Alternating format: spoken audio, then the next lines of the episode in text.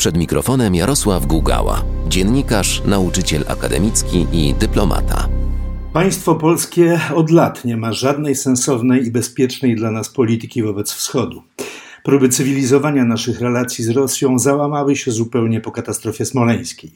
Obecne stosunki z Moskwą są otwarcie wrogie i przesycone nieufnością oraz pogardą.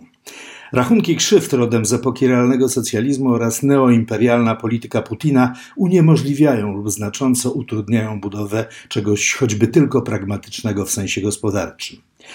Choć tutaj warto zauważyć, że dużo gorsze są relacje w sferze symbolicznej, bo prawdziwe życie dawno wytworzyło sobie swoje bypassy ponad politycznymi zatorami. Polska wbrew radykalnej retoryce naszych władz kupuje coraz więcej rosyjskiego gazu i węgla, a tak zwany ruch przygraniczny pokazuje, jak wielki jest potencjał relacji handlowych i jak wiele pieniędzy mogą zostawić na zakupach i wakacjach w Polsce Rosjanie. Polscy rolnicy również mieli okazję przekonać się, jak chłonny może być rosyjski rynek na ich produkty. No niestety polityka utrudnia lub wręcz uniemożliwia rozwój tego rodzaju korzyści. Bardzo dziwną i trudną do opisania sferą polsko-rosyjskich relacji jest kultura. Dawno minęły już czasy, kiedy polskie kino, muzyka i literatura kształtowały wrażliwość Rosjan. Ale wzajemne zainteresowanie w tej dziedzinie wciąż istnieje i czeka w swojej niszy na lepsze czasy. Relacje z Ukrainą są odwrotnie proporcjonalne do stanu konfliktu tego kraju z Rosją. Polsko-ukraińskie rachunki krzywd są w naszej polityce zagranicznej tematem tabu. Oba kraje prowadzą absolutnie nieprzystawalne do siebie i sprzeczne narracje. Nie jesteśmy w stanie przeciwstawić się skutecznie propagandzie ukraińskich nacjonalistów, którzy ze zbrodni i czystek etnicznych na Żydach i Polakach dokonanej przez OUN-UPA czynią fundament swojej państwowej wspólnoty. Nie umiemy razem zastanawiać się nad przyczynami minionej tragedii i dzielić się odpowiedzialnością za nią, bo żaden z nacjonalizmów nie jest w stanie przełamywać własnych ograniczeń. Oczywiście jest wielu intelektualistów, którzy próbują racjonalizować dramaty przeszłości, ale wie o ich przemyśleniach i ustaleniach bardzo niewielu ludzi dobrej woli po obu stronach granicy. Jednak także tu codzienność okazuje się silniejsza od politycznych zatorów. Polska jest bardzo ważnym krajem dla milionów Ukraińców. Pracownicy ze wschodu zastępują miliony młodych Polaków, którzy wyemigrowali za pracą na zachód. Bez nich polska gospodarka dawno by się załamała.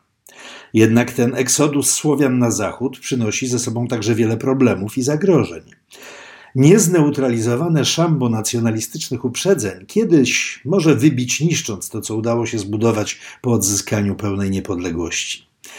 Ukraina jest zresztą jeszcze bardziej podzielona politycznie niż Polska.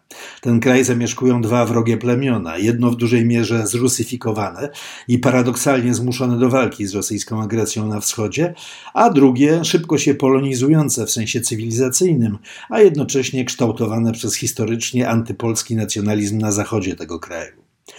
Rosja ma jasną strategię działania wobec Ukrainy. Zabrała już jej Krym i zajęła strategiczne tereny na wschodzie. Państwo polskie pozostaje wobec Ukrainy bierne i bezsilne. Jest zbyt zajęte swoimi wewnętrznymi sprawami, a rolę znawcy i wpływowego gracza na wschodzie w oczach Zachodu już dawno straciło.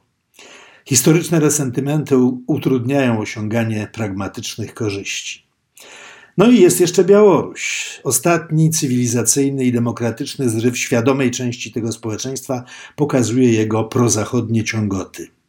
Dyktatura Łukaszenki chwieje się, ale wciąż ma solidny fundament sił bezpieczeństwa oraz wsparcie Rosji, która nie zamierza łatwo się pozbywać swoich wpływów i interesów. Awantura po słowach prominentnego przedstawiciela polskiej władzy na temat kontaktów liderki białoruskiej opozycji z polską opozycją symbolicznie dopełnia obrazu polskiej bezradności wobec Wschodu. A prawda jest prosta. Albo uda nam się zmienić Wschód zgodnie z zachodnimi wzorami, albo to Wschód dostosuje Polskę do swoich wzorów. Sprawa jest nierozstrzygnięta, a szanse są obecnie, jak to mówią Rosjanie, 50-50.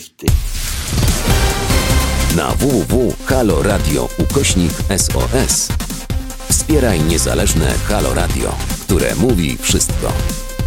www.halo.radio ukośnik SOS Dziękujemy.